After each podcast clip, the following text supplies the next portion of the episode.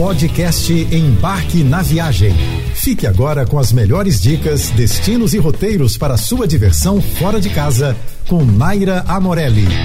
Ver um lindo entardecer é um grande plano em qualquer lugar do planeta. E para quem escolhe acompanhar o espetáculo da natureza direto da casa de Carlos Paz Vilaró, não se esquece jamais. Se você não ligou o nome pessoa, eu já te dou uma ajudinha. Eu estou falando de Casa Pueblo, um dos lugares mais incríveis para visitar em Punta del Este, no Uruguai. No verão, chegam milhares de turistas e por isso a dica aqui é ir no outono.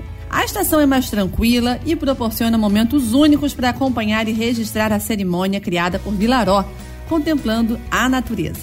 Além do cenário espetacular, a Casa Pueblo é a obra mais famosa do artista e um dos símbolos de Punta del Este. O edifício foi construído ao longo de 40 anos e remete às construções mediterrâneas. Ali foi a casa, o ateliê e o Museu de Vilaró. O museu é pequeno, o trajeto dura menos de uma hora. Ali estão expostas as pinturas, cerâmicas e esculturas realizadas em diferentes etapas da vida de Vilaró. Para sua visita ser ainda mais especial, tente chegar uma hora antes do pôr do sol para dar tempo de fazer a visitação e depois contemplar a beleza do ritual na varanda. O sol foi fonte de inspiração de Vilaró ao longo de sua vida e o entardecer é um momento célebre na Casa Pueblo. Anápolis, uma charmosa e apaixonante cidade do nordeste dos Estados Unidos, tem uma atmosfera única. Durante todo o dia, é possível ver gente indo e vindo sem pressa pelas ruas do centro histórico.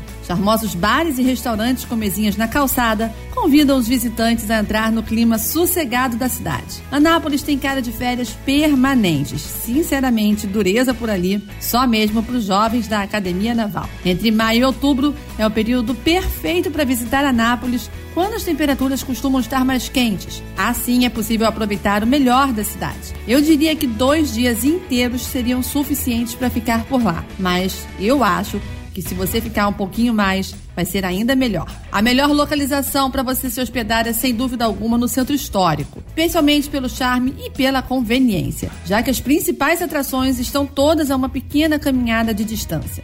Aliás, um outro destaque em Anápolis fica para a gastronomia local, que é riquíssima em frutos do mar. E se você também é guloso como eu, não deixe de visitar ao menos um daqueles lugares que servem fartos cafés da manhã, com menus recheados de panquecas e outras guloseimas tipicamente americanas. Se você adora apreciar bonitas paisagens num clima de absoluto relaxamento, a província de Mendoza, que fica a pouco mais de mil quilômetros de Buenos Aires, é uma ótima pedida com seus safaris fotográficos e a observação de fauna silvestre. As cavalgadas na Cordilheira dos Andes, inclusive roteiros que seguem os passos da Travessia dos Andes, e o Parque Nacional Aconcagua, que hospeda o Cerro Aconcagua, um dos cumes mais altos do mundo, são outras opções imperdíveis para os amantes da natureza e da aventura. A região de Mendoza é conhecida como o berço do vinho argentino e possui a fama de produzir o melhor Malbec do mundo. Você sabia que Mendoza é responsável por 70% da produção de vinhos da Argentina? Pois é, e por isso mesmo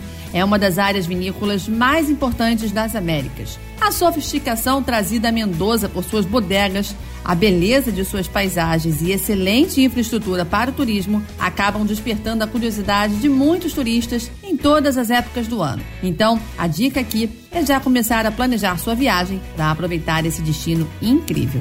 Se você adora viajar para lugares que já foram cenários de filmes e séries, hoje a dica é para você. Vem comigo que eu vou te levar para uma viagem por quatro filmes pela Jordânia. Indiana Jones e a Última Cruzada, filme de Steven Spielberg de 1989, é um clássico onde Indiana Jones embarca em uma jornada para resgatar seu pai das mãos dos nazistas e impedir que eles encontrem o Santo Graal. Petra, uma das sete maravilhas do mundo moderno e principal atração da Jordânia, tem seu monumento mais famoso, o Tesouro, com sua imponente fachada mostrado na sequência final. Outro clássico do cinema, Lawrence da Arábia, filme de 1962, obra icônica e premiada com sete Oscars, conta a história do oficial britânico Thomas Edward Lawrence e seu papel durante a revolta árabe. A paisagem desértica de Wadi Rum foi um dos cenários mostrados no filme, assim como o Forte de Aqaba e o Castelo de Azrak, entre outras locações. E o deserto de Wadi Rum também foi cenário para o planeta Marte no filme Perdido em Marte,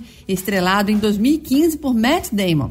E os fãs da saga Star Wars certamente vão se lembrar do spin-off Rogue One e o cenário lindo da lua de Jeddah, também representado pelo deserto de Wadi Rum.